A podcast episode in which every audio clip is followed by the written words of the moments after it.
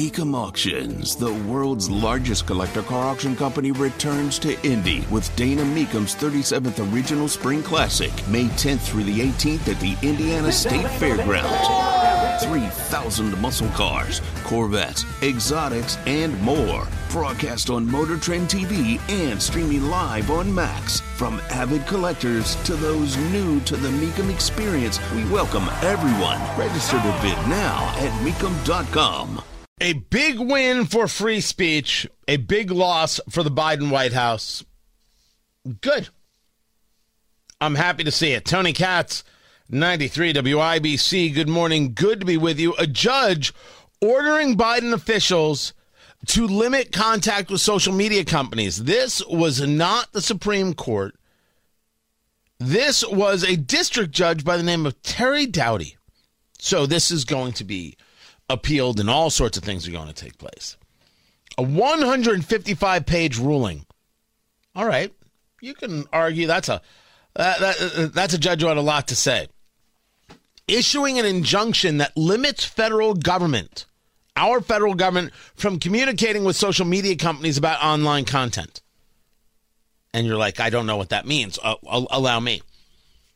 The White House and others want to be able to reach out to Twitter, Facebook, and now Facebook is coming out with Threads, which is going to be a Twitter competitor, and other social media companies, and say, hey, this is misinformation. Hey, you should be taking a look at this. And they've been in constant contact. And we saw, of course, that Twitter, before the days of Elon Musk, when Twitter wasn't actually interested in free speech, they would work proactively with the federal government to engage in censorship of we the people.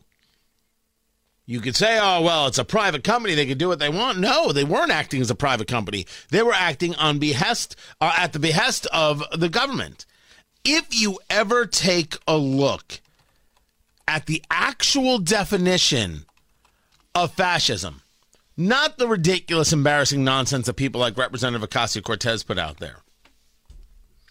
A political philosophy, movement, or regime that exalts nation and often race, they say, above the individual, and that stands for a centralized autocratic government headed by a dictatorial leader, severe economic and social regimentation, and forcible suppression of opposition. Interesting. I don't think that was the definition just last week. But part of the clear definition of fascism is when you have business working with government. When the government can say, hey, so-and-so shouldn't have a say, these people over here shouldn't be allowed to speak, and you have these companies say, oh, absolutely.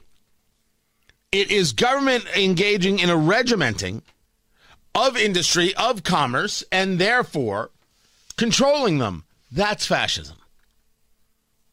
Nothing could explain this better than what the political left has done regarding conversations about COVID. It cannot be better explained than that.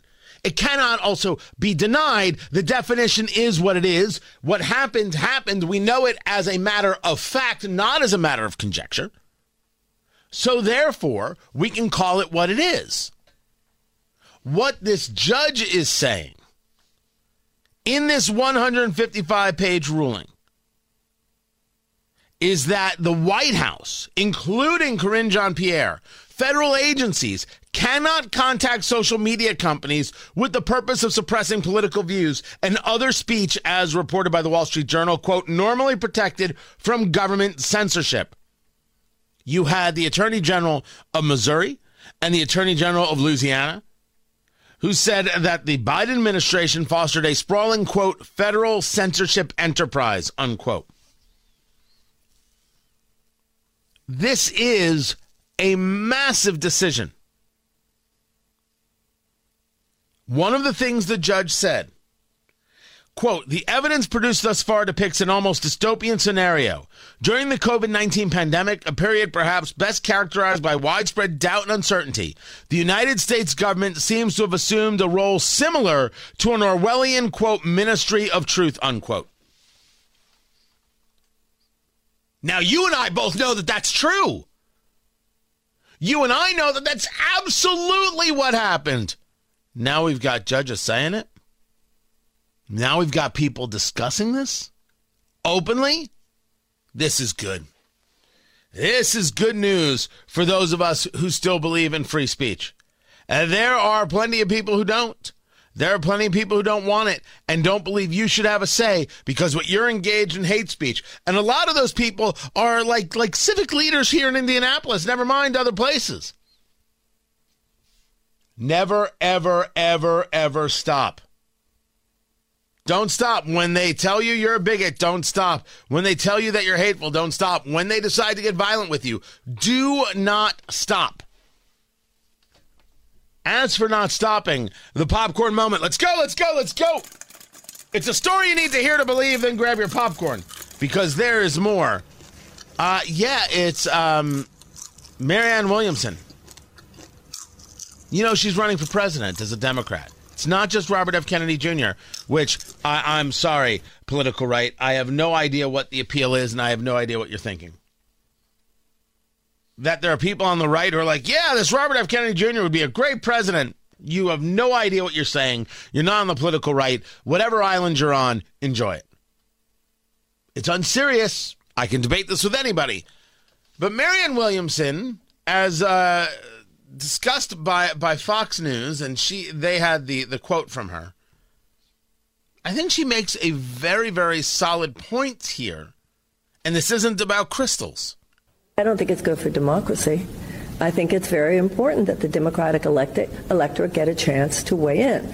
I look at the campaign season as a long job interview process, and the voters should have a chance to interview all of the candidates for the job, and that does include the president. It's kind of outrageous how overt they are about absolutely admitting that they are doing what they can in the primary season to support the president.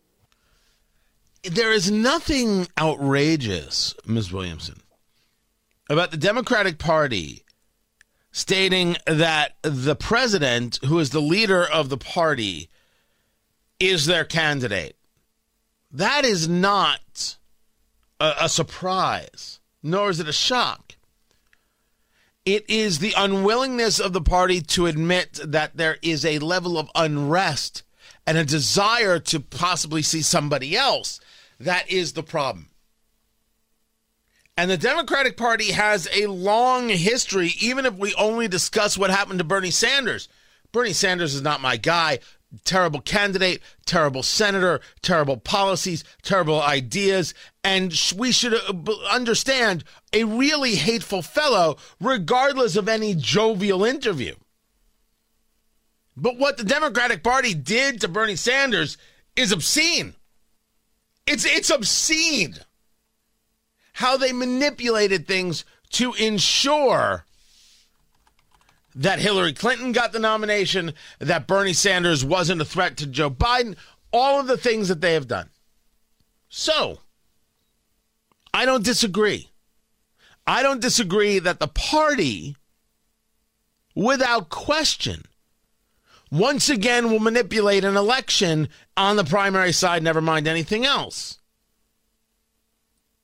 But that the party is supporting their candidate, who is the president of the United States, who's the leader of the party, that seems accurate. The problem is they're getting pressure from other Democrats, and that's the part they won't admit to.